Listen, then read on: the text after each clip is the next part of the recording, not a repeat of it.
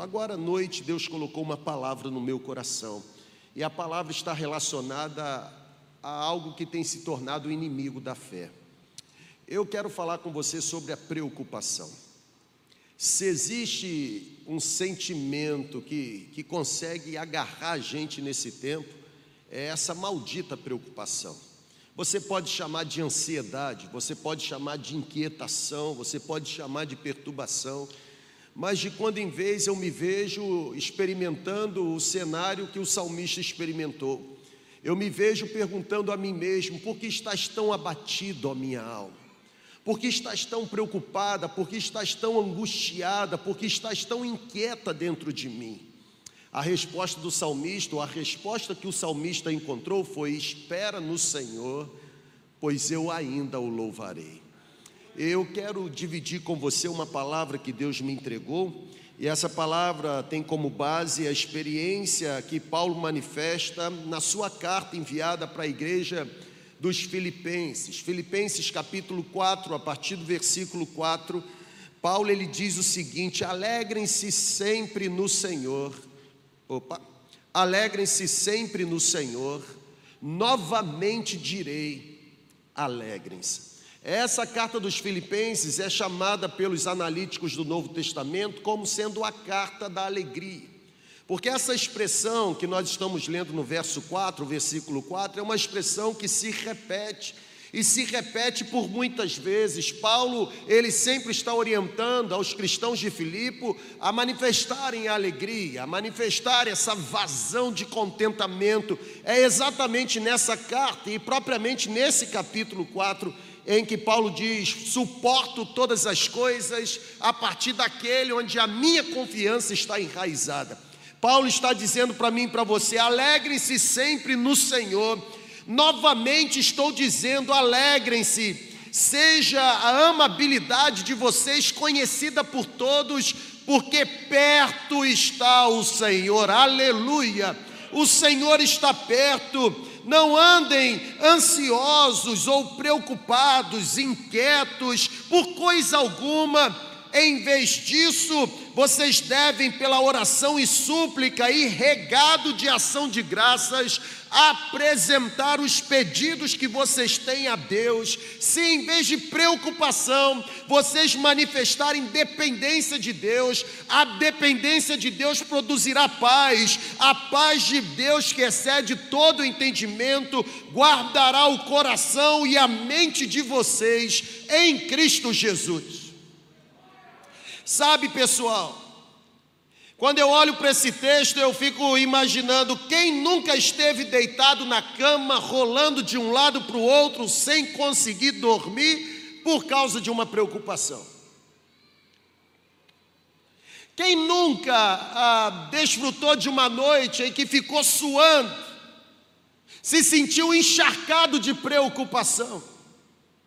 Me parece que, conforme o Hallow diz, Há uma epidemia reinando no, na sociedade, e essa é a epidemia chamada de epidemia de preocupação. Esse escritor diz que essa epidemia da preocupação está assolando a humanidade.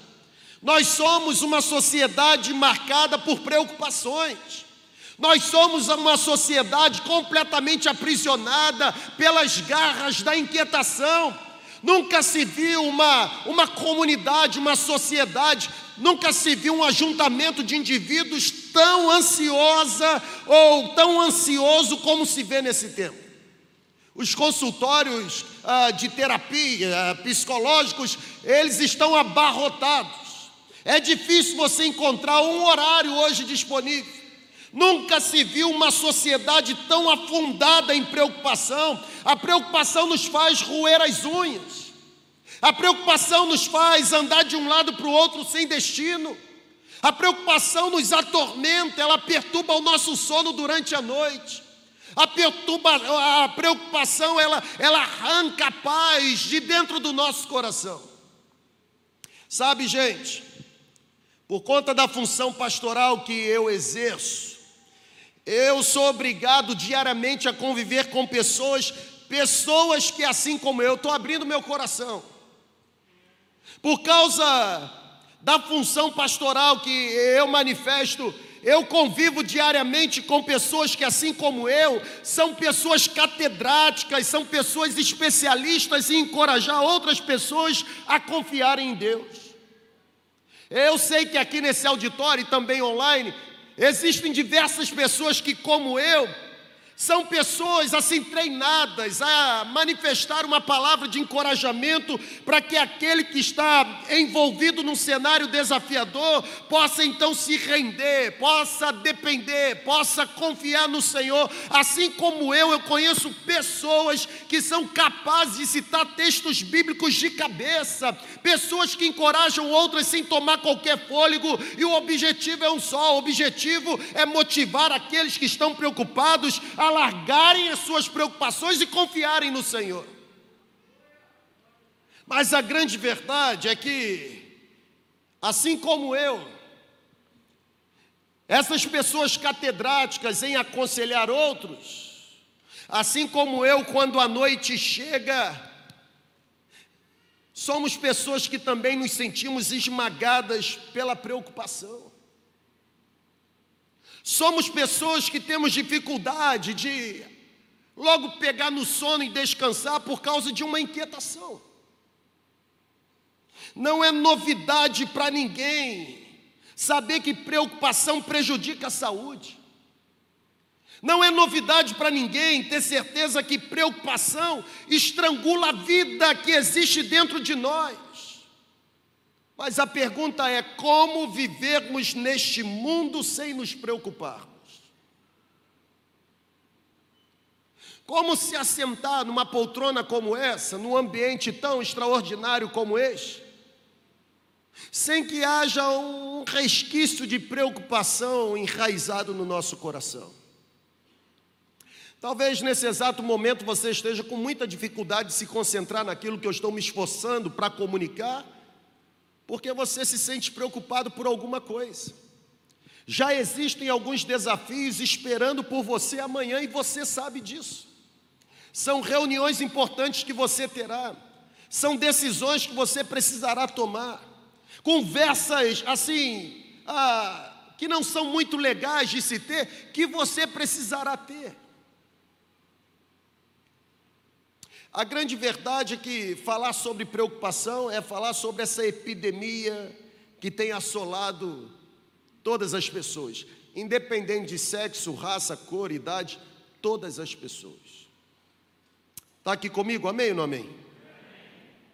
Nós somos pressionados a, a nos preocuparmos. Nós somos pressionados a nos preocuparmos com inúmeros motivos. Vou dar alguns exemplos. Como não nos preocuparmos pelo fato da economia no país estar tão apertada? Gente que tem carro está deixando na garagem, irmão. Gente que nunca gostou de pedalar está pedalando forçadamente. O litro da gasolina sete reais. Como não nos preocuparmos quando nós entramos no supermercado e o que costumávamos a comprar com determinado valor, agora nem metade a gente consegue comprar. Será que é só eu que enxergo essa realidade? Como não nos preocuparmos, irmãos, quando não há estabilidade no emprego que temos? A grande verdade é que a palavra de ordem hoje se chama crise. A sociedade está afundada em crise. É uma crise moral, é uma crise ética, é uma crise política, é uma crise espiritual. Nós estamos revestidos pela roupagem da crise. Eu conheço pessoas que não sabem como vão pagar contas. Na verdade, eu conheço pessoas que, pelo fato dos filhos estarem crescendo, já estão preocupados porque não sabem como vão fazer para manter a faculdade.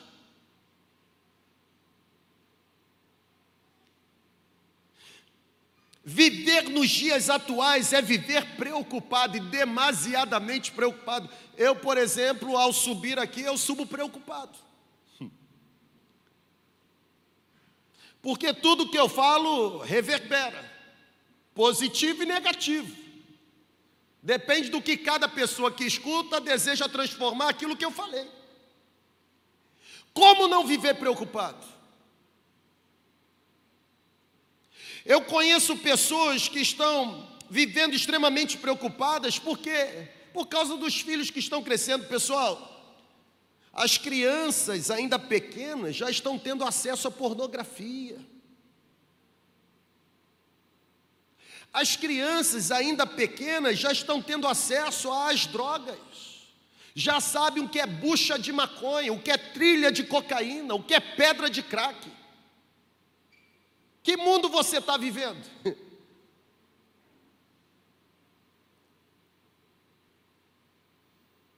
Como não viver preocupado? As crianças ainda pequenas já estão sendo expostas ao sexo. Sabe, pessoal, eu não sei você, mas eu tento proteger as minhas filhas de todas as formas. Mas a grande verdade é que o ponto convergente é que não adianta. Porque existem lugares onde elas são obrigadas a ir e frequentar em que eu não estarei presente. O ponto convergente é que a preocupação tem sido uma questão importante na vida dessa sociedade. Estão entendendo? Eu trouxe essa pesquisa uma vez e eu decidi voltar nela. Essa mulher é uma escritora e esposa de pastor.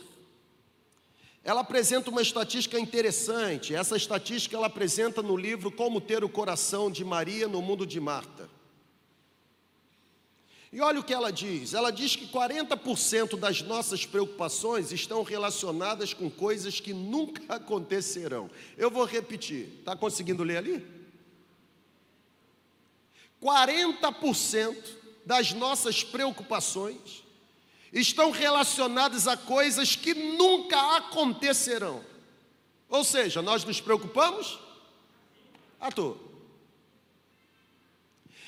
Interessante que ela também diz que 30% das nossas preocupações se referem ao passado, ou seja, a coisas que não podem ser mudadas.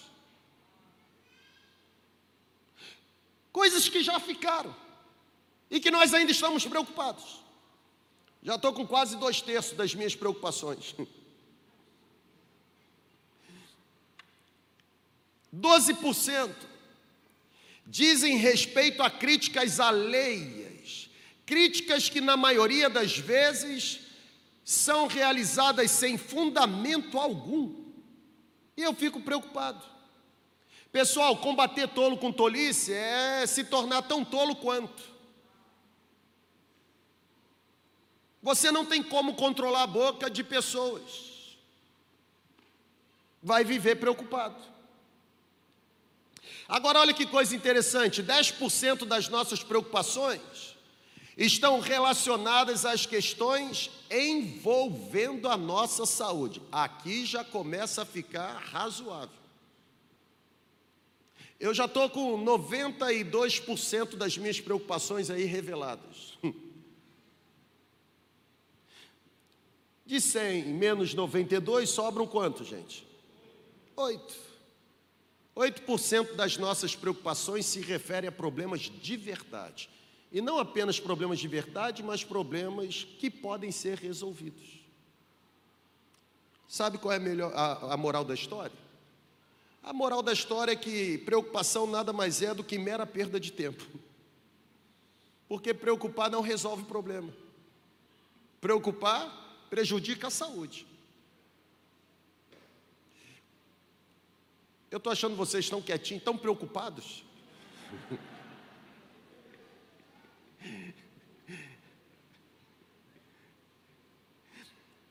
Preocupação é, é perda de tempo.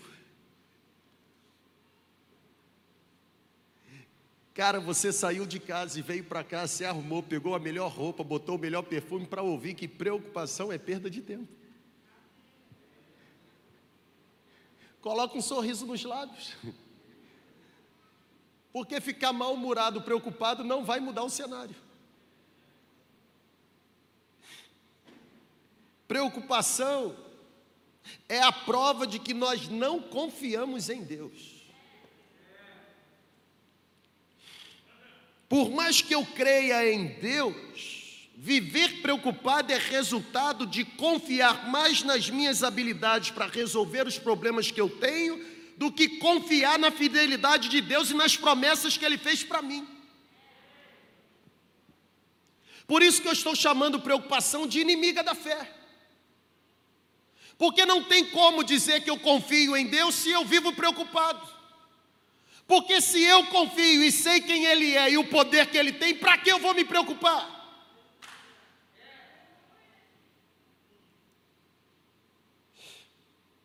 A preocupação é a inimiga da fé, gente.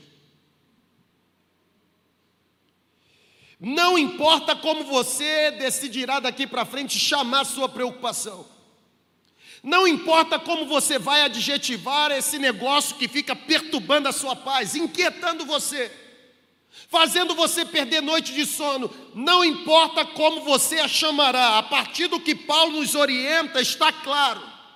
Está claro que preocupação é inimiga da fé.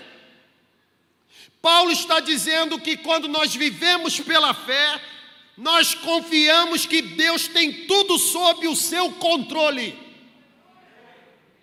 Paulo está dizendo que quando vivemos pela fé, nós podemos entregar para Deus por meio de oração e súplica e já agradecendo. É interessante esse texto. Apresentem os vossos pedidos a Deus por meio de súplica e oração, e com ação de graças eu agradeço sem antes receber, porque tenho certeza em quem eu confio. Uh! Eu não espero a resposta chegar para agradecer. Eu sei em quem tenho crido e estou certo que é poderoso.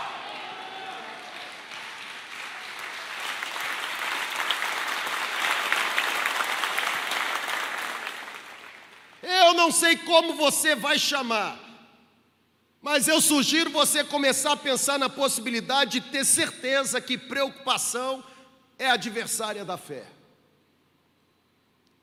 Sabe, se começamos a nos preocupar, o nosso modo de, vida vai atestar que de fato nós não confiamos em Deus, irmão.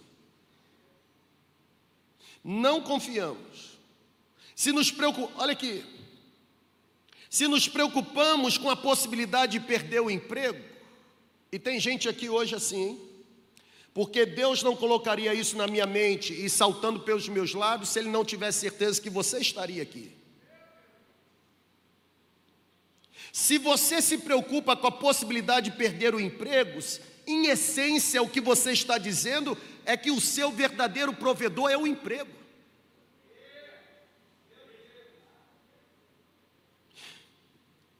Eu pergunto: esse papel de prover não é de Deus? O emprego não é apenas uma resposta de Deus para prover a sua necessidade? Pastor, o senhor não sabe o que é ficar desempregado. É, realmente eu.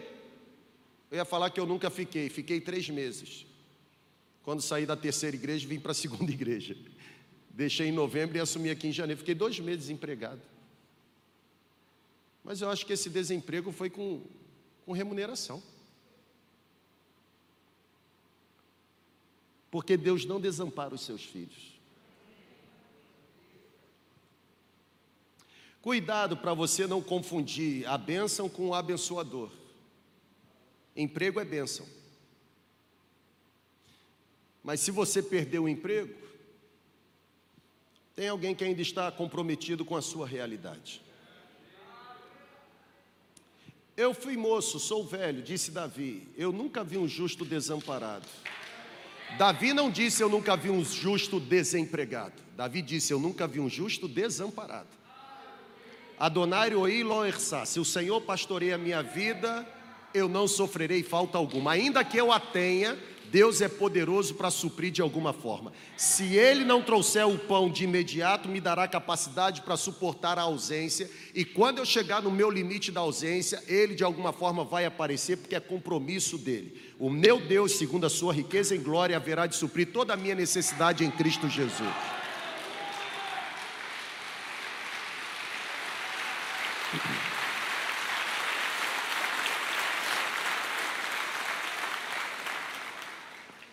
Sabe, gente, para que perder a paz quando perde o emprego? O provedor é o emprego ou é o Deus que te deu o emprego? Pensa comigo, e se Deus tiver alguma outra coisa planejada para você?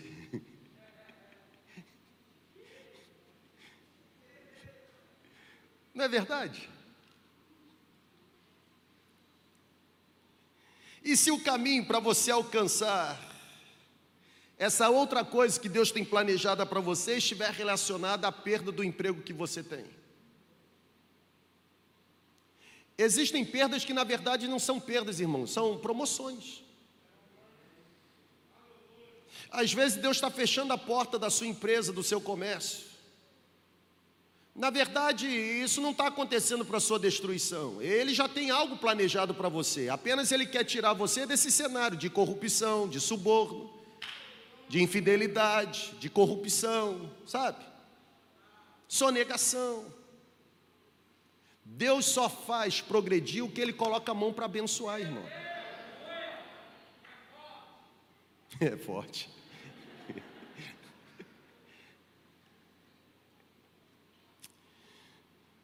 A preocupação, em suma, é o pecado de desconfiar das promessas e do poder de Deus. Viver preocupado é ter fé nas coisas ruins. Viver preocupado é colocar o foco nas coisas negativas. Viver preocupado é decidir deliberadamente em não depositar fé em Deus. É por isso que o apóstolo Paulo está escrevendo essa carta. E presta atenção numa coisa: Paulo tinha todas as razões para se preocupar quando está escrevendo essa carta, ou quando esteve escrevendo a carta. Porque Paulo, ele não escreveu essa carta de forma assim confortável. Paulo foi jogado numa prisão em Roma e lá naquela prisão permaneceria aguardando o momento de sua morte. Paulo tinha todas as razões do mundo para se preocupar. Entretanto, a história bíblica mostra que, em vez de escrever uma história de lamentos, em vez de escrever uma carta de murmuração, Daquela prisão, Paulo escreve uma carta para os filipenses, que é chamada pelos estudiosos da Bíblia como a carta da alegria.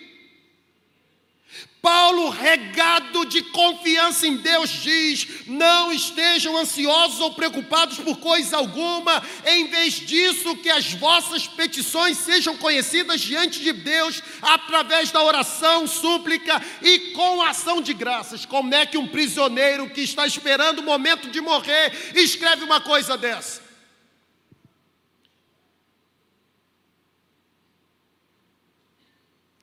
Viver preocupado indica que nós não estamos dispostos a deixar que Deus lide com determinada coisa, pelo menos não do jeito dele.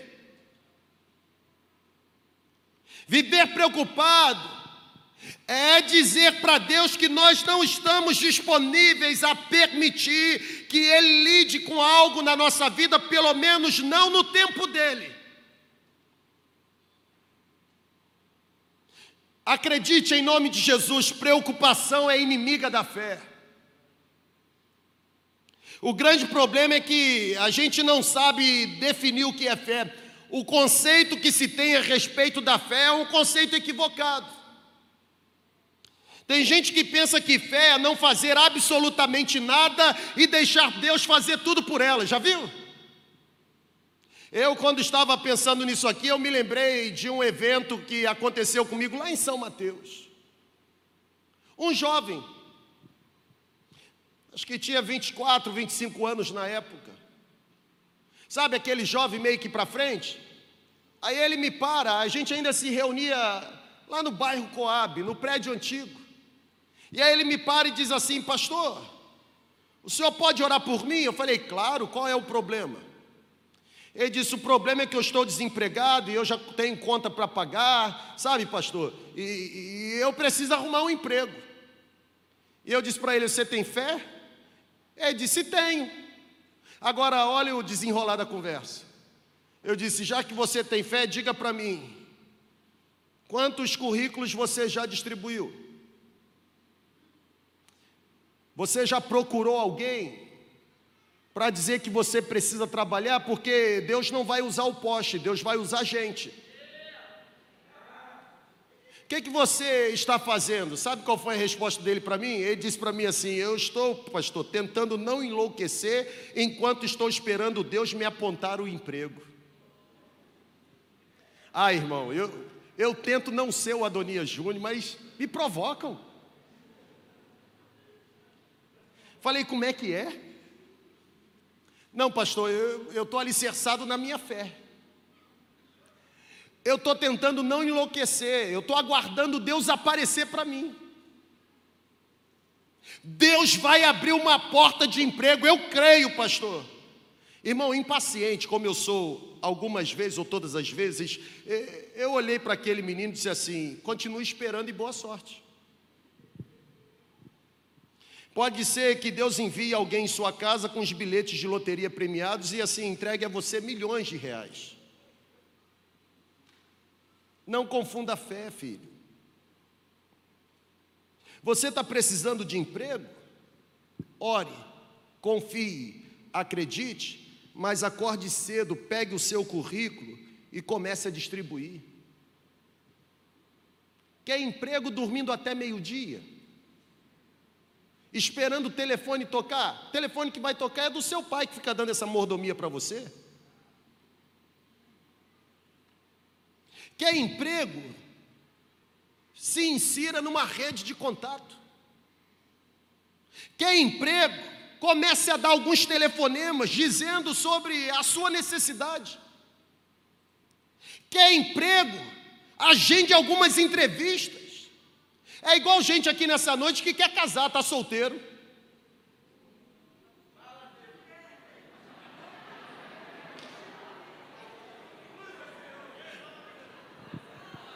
Quem quer casar, que está solteiro, levante a mão em nome de Jesus, irmão. Tem mais mulher querendo casar que homem, está faltando homem no mercado.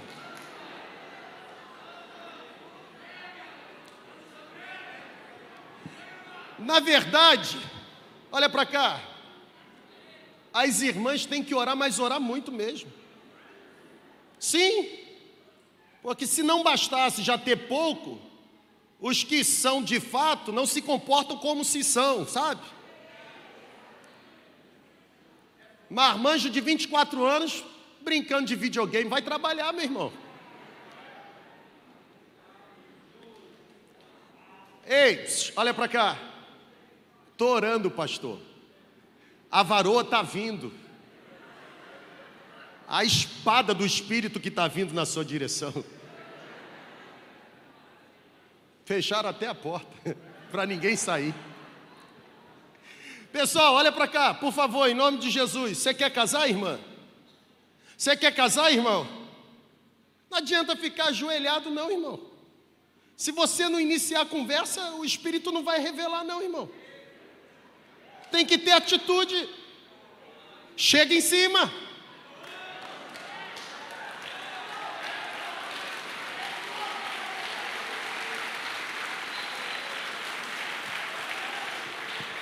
Você diz para mim que quer casar, saindo no final da celebração para pagar a conta com cartãozinho roxinho?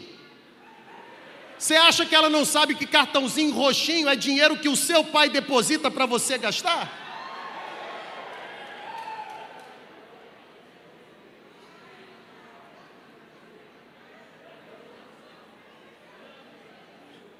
Olha o burburinho.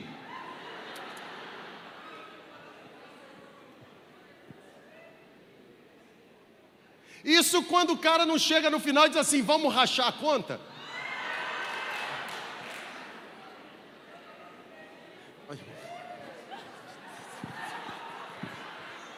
Não dá, irmão. Não dá. Eu estou até me. Manda mais, né? Eu estou até me esforçando. Ô, ô campeão, quer casar? Primeira coisa, toma um banho. Aqui, escova os dentes. Bota um antisséptico bucal. Eita, quer casar? Desodorante. Compra uma roupa bonitinha. Sabe? Coloca um perfume bacana. Aqui, ó. Providencia um corte de cabelo bacana. Começa a sorrir. Seja gentil. Seja agradável. Seja educado. Peça aos seus amigos para apresentar a você alguém de Deus, alguém interessante.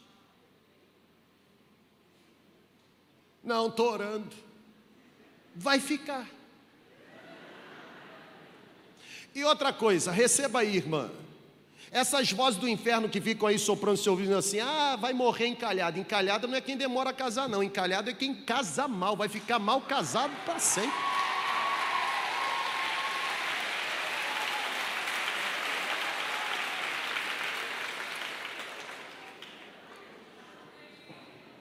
Vai roer o caroço. Beber água água ungida.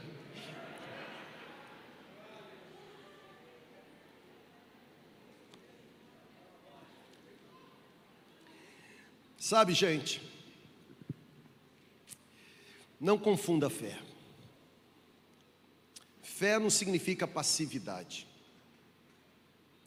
A fé precisa ser fé ativa, fé viva. Quer ver uma coisa? Eu orei muito para aquilo que Deus estava me entregando. E eu tenho certeza que cada letra que Ele me permitiu colocar nesse esboço tem a ver com você que está aqui nesta celebração, seja presencial ou seja online. Por exemplo, você fica preocupado por causa das suas dívidas. Você está endividado. O seu endividamento perturba a sua paz. Quer se libertar da dívida? Não adianta só ficar orando, irmão. Eu vou repetir. Estou orando, pastor. Não. Continue orando, mas seja ativo. Pare de aceitar conselhos de pessoas igualmente endividadas. Seja ativo. Pare de gastar mais do que você ganha. Seja ativo. Pare de gastar o limite do cartão de crédito que você não terá condição de pagar. Seja ativo, pare de comprar o que você não precisa com dinheiro que você não tem.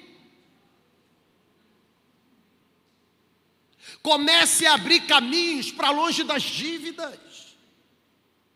Se existe algo que tem poder de roubar a nossa alegria da generosidade, é endividamento. Gente endividada não tem para suprir a própria necessidade porque administrou mal e agora não desfruta da alegria de ser a resposta de Deus para suprir a necessidade alheia.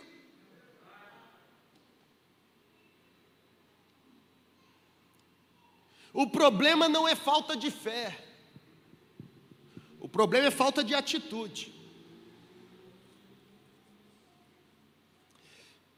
Preocupação, gente, é o oposto da fé. Em vez de você ficar preocupado, agite-se. Levante aí da cadeira. Deixa eu fazer uma pergunta para você: em quem você tem crido mais? Em quem você tem crido mais? Em quem você tem confiado mais? Em você mesmo ou em Deus? Os nossos atos, as nossas decisões sempre vão refletir a nossa crença. Eu cansei de ouvir aqui do pastor executivo. Ele sempre dizia para mim o seguinte: o tipo de Deus que você cultiva vai determinar o tipo de vida que você vive. E é verdade. Se a minha fé não está destinada, não está virada para a direção correta, a minha vida vai refletir isso. Gente preocupada é gente que decidiu depender mais da força do próprio braço do que se render em dependência ao Senhor. O Senhor não erra, gente. Se Deus fez o que você acha que Ele deveria fazer, amém, glória a Deus, continue confiando nele. Mas se Ele não fez o que você acha que Ele deveria fazer, continue confiando do mesmo jeito, porque Ele é bom. Ele não falha, Ele não erra, Ele não se engana. Ele não se precipita, ele não pode ser vencido pela linha do tempo, ele não pode ser surpreendido pelos cenários da vida, ele está antes de todas as coisas, ele está após todas as coisas, a linha do tempo está sob o controle dele, todas as coisas estão na palma das mãos dele, para que viver angustiado se a sua confiança está nele?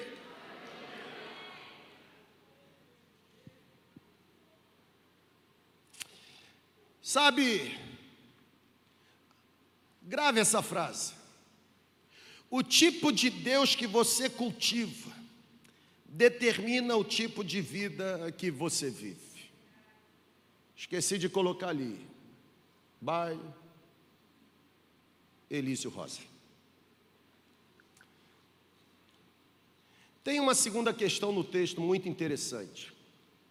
Paulo não apenas diz que a preocupação é inimiga da fé, mas Paulo deixa claro que a preocupação é o alarme, sabe, que nos convida à oração. Segundo o texto de Paulo, em vez de ficarmos preocupados, sabe o que Paulo diz que nós devemos fazer? O que, gente? Orar. Paulo diz assim: não andem preocupados por coisa alguma, em vez disso, apresentem a Deus os pedidos que vocês têm por meio de oração, súplica e com ação de graças. O que Paulo está dizendo é que nós devemos transformar os nossos receios e medos em orações. Olha para cá, por favor. A preocupação ela precisa se transformar nesse sino nesse alarme, nessa campainha tocando e nos alertando que é chegada a hora de dobrarmos o joelho. Pessoal, eu tenho aprendido que quando eu conto para Deus o que me preocupa, logo eu entrego para Deus o fardo pesado que estava sobre os meus ombros. Eu estou preocupado e agora eu começo a orar por aquilo que me preocupa. Nos próximos 15 minutos eu tenho paz. Depois dos 15 minutos, voltarei a ficar preocupado novamente. E daí? Vou voltar a orar novamente. Quanto mais me preocupo, mais eu oro. Preocupação nada mais é do que a minha tentativa de carregar um fardo que nunca pertenceu aos meus ombros. Preocupar-se é aceitar carregar uma mochila que não é nossa. A promessa que está no texto diz que se eu entregar o que me preocupa para Deus, em vez de peso, em vez de fardo, eu vou experimentar paz, paz que excede todo entendimento e que guarda o meu coração e a minha mente em Cristo Jesus. O apóstolo Pedro, quando escreve a sua carta, diz: lance sobre ele todas as suas preocupações, porque ele tem cuidado de vocês. A preocupação exalta o problema, mas a oração exalta o nome de Jesus. Sabe, pessoal, quando decidimos orar, em vez de nos preocuparmos exageradamente com os problemas, o nosso coração é habitado pela paz. A pergunta que eu faço para você é: nós vamos orar ou vamos nos preocupar? Porque não dá para fazer as duas coisas ao mesmo tempo.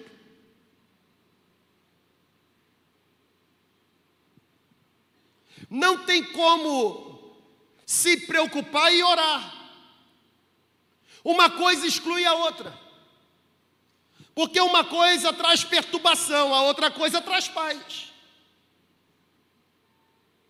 Se você está ou se você tem alguém com uma enfermidade, se você conhece um caso de alguém que você ama envolvendo enfermidade, seja ela terminal ou seja ela ameaçando algum estágio da vida, a pergunta é: o que você pode fazer por essa pessoa se não orar?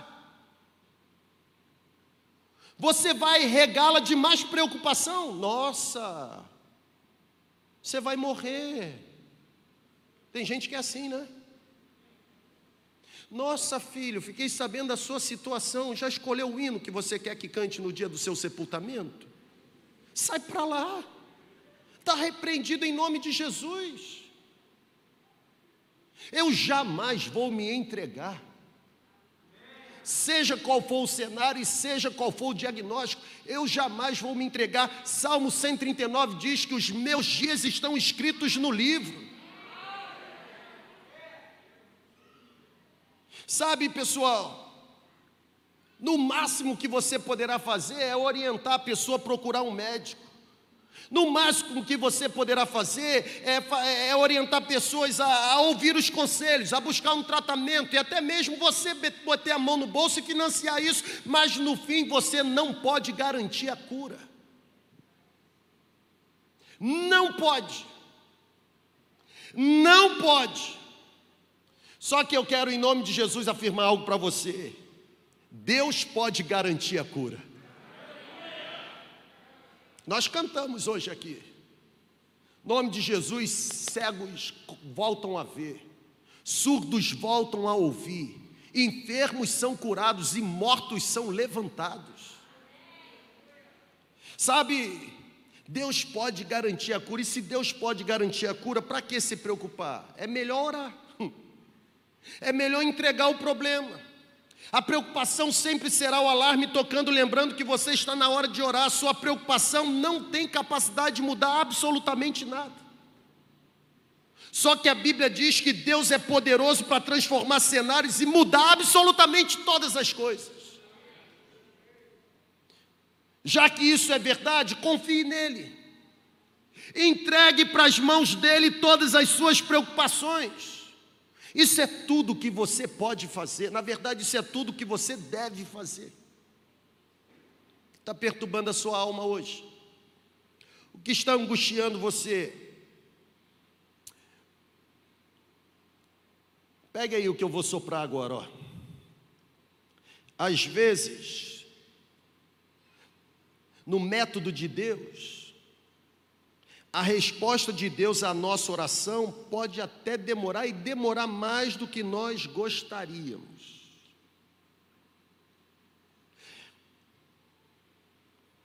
Mas lembre-se que Deus é muito mais paciente do que nós. Ele tem a eternidade, por isso ele não precisa ter pressa. Ele continua no domínio de todas as coisas, inclusive da sua vida e das circunstâncias que acompanham você. Para Deus, o amanhã é exatamente o mesmo que hoje, ou não? Para Deus, o amanhã é exatamente o mesmo que ontem. Então, deixa eu fazer uma pergunta: Deus esteve no controle ontem, sim ou não? Sem dúvida que sim. Se ele esteve no controle ontem, quem disse para você que ele não vai estar no controle hoje? Você acha mesmo que existe algum ser no universo capaz de retirar Deus do trono? Já que Deus tem o controle, confie, entregue. Tempo para Deus nunca foi problema. Na verdade, tempo para Deus nunca será problema, Ele já está presente no seu amanhã, pode ter certeza. Ele já está presente no seu amanhã, o dia de você pegar o resultado, Ele já está lá. Pode ter certeza, irmão. Confie nele. Eu vou terminar. E eu vou terminar dizendo para você o seguinte: não sei sobre o que você anda preocupado. Eu não sei. Mas eu sei que preocupação é inimiga da fé. Eu sei que preocupação levará você a desconfiar das promessas de Deus. Será que Deus realmente. Já viu essa frase? Será que Deus será que Deus. O que nós acabamos de ouvir aqui, dado pelo Espírito Santo, é que ou a gente se preocupa ou a gente ora. Porque não tem como fazer as duas coisas ao mesmo tempo. Pessoal, ou a gente treme o joelho por causa da preocupação. Ei, está aqui comigo? Ou a gente fica tremendo o joelho por causa da preocupação, ou a gente dobra o joelho em oração. Eu nunca vi joelho dobrado bater um no outro, porque oração exclui preocupação. Oração nos devolve para as mãos daquele de onde nós nunca deveríamos ter saído. Oração retira dos nossos ombros o fardo pesado provocado pela preocupação. Seja lá o que esteja angustiando você, que tal você apresentar para Ele agora? Talvez o que você trouxe para esta celebração com você seja apenas preocupação. Preocupação com você mesmo, com o seu futuro, com a sua vida, com a sua família, com o seu emprego, com um concurso, com a sua saúde, com a enfermidade que você traz no corpo para esta celebração, o que está inquietando você através da oração, entregue para Ele. Porque a promessa diz: Ele está cuidando de cada um de nós. Eu termino dizendo para você: nós não fomos criados para preocupação.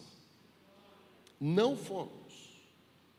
Preocupação nos agride, não faz parte da gente não tem a ver com a natureza da gente. Nós não fomos criados para preocupação. Preocupação não evita que coisas ruins aconteçam, na verdade, a preocupação nos impede de vivermos a vida abundante que Deus deseja que vivamos. Há uma promessa bíblica e a promessa é: em paz me deitarei e logo dormirei, porque o Senhor me faz repousar em segurança, porque você está perdendo o sono.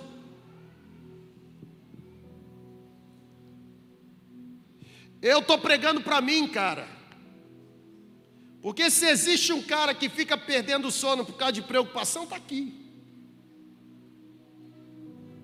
Bastou um sonho esquisito aparecer, já era, perde o sono. E aí começa agora a imaginar um monte de coisa. Resolve o problema? Não resolve. A paz só volta quando a sobriedade retorna, fazendo você dobrar o joelho e entregar para Ele aquilo que angustia a sua alma. O que está perturbando você nessa noite? Se eu fosse você, eu começaria a orar, e não somente orar, mas eu também começaria a agradecer por aquilo que Deus já começou a fazer. Eu vou repetir, você não entendeu, senão você ia vibrar. Se eu fosse você, eu eu começaria a orar agora por aquilo que está perturbando, trazendo inquietação, mas não apenas orar. Eu começaria a agradecer por aquilo que Deus já começou a fazer. Os olhos não estão vendo. Eu posso não estar sentindo, mas a mão de Deus não está parada. Ele está fazendo, pode ter certeza, Ele está fazendo. Domingo passado à noite, choveu cura no nosso meio. Eu voltei com um monte de mensagem, WhatsApp. Eu printei alguns, publiquei lá no grupo dos nossos pastores. Como Deus nos visitou aqui de forma graciosa, curando gente. Sabe qual é a boa notícia? O estoque de cura, ele não se esgota. Para que continuar preocupado? Eu sei que você tem desafios amanhã, eu sei. Você tem uma reunião muito importante amanhã, cara. Na verdade, essa reunião é que vai decidir mesmo o rumo da, dos seus negócios, é amanhã. Você não me contou nada, não, mas o Espírito consegue enxergar você. Aqui, fica preocupado, não. Durma em paz. Ele trabalha enquanto você está dormindo. Ele não cochila, ele não dorme. Fique em paz. Comece a orar, mas comece a agradecer por aquilo que ele já está fazendo. Você vai voltar amanhã da reunião trazendo na sua bagagem testemunhos de gratidão. Eu penso que Deus deseja fazer algo precioso no nosso meio aqui. Você pode ficar em pé? O que está preocupando você? Eu vou sentar aqui, eu gosto de sentar aqui. Olha para cá. Eu estou sentando aqui porque eu estou tentando mostrar para você que eu estou completamente relaxado. Relaxado não no jeito de se vestir, relaxado no sentido de ter paz. Já viu gente angustiada, gente tensa? É, é gente que fica toda presa, enrijecida.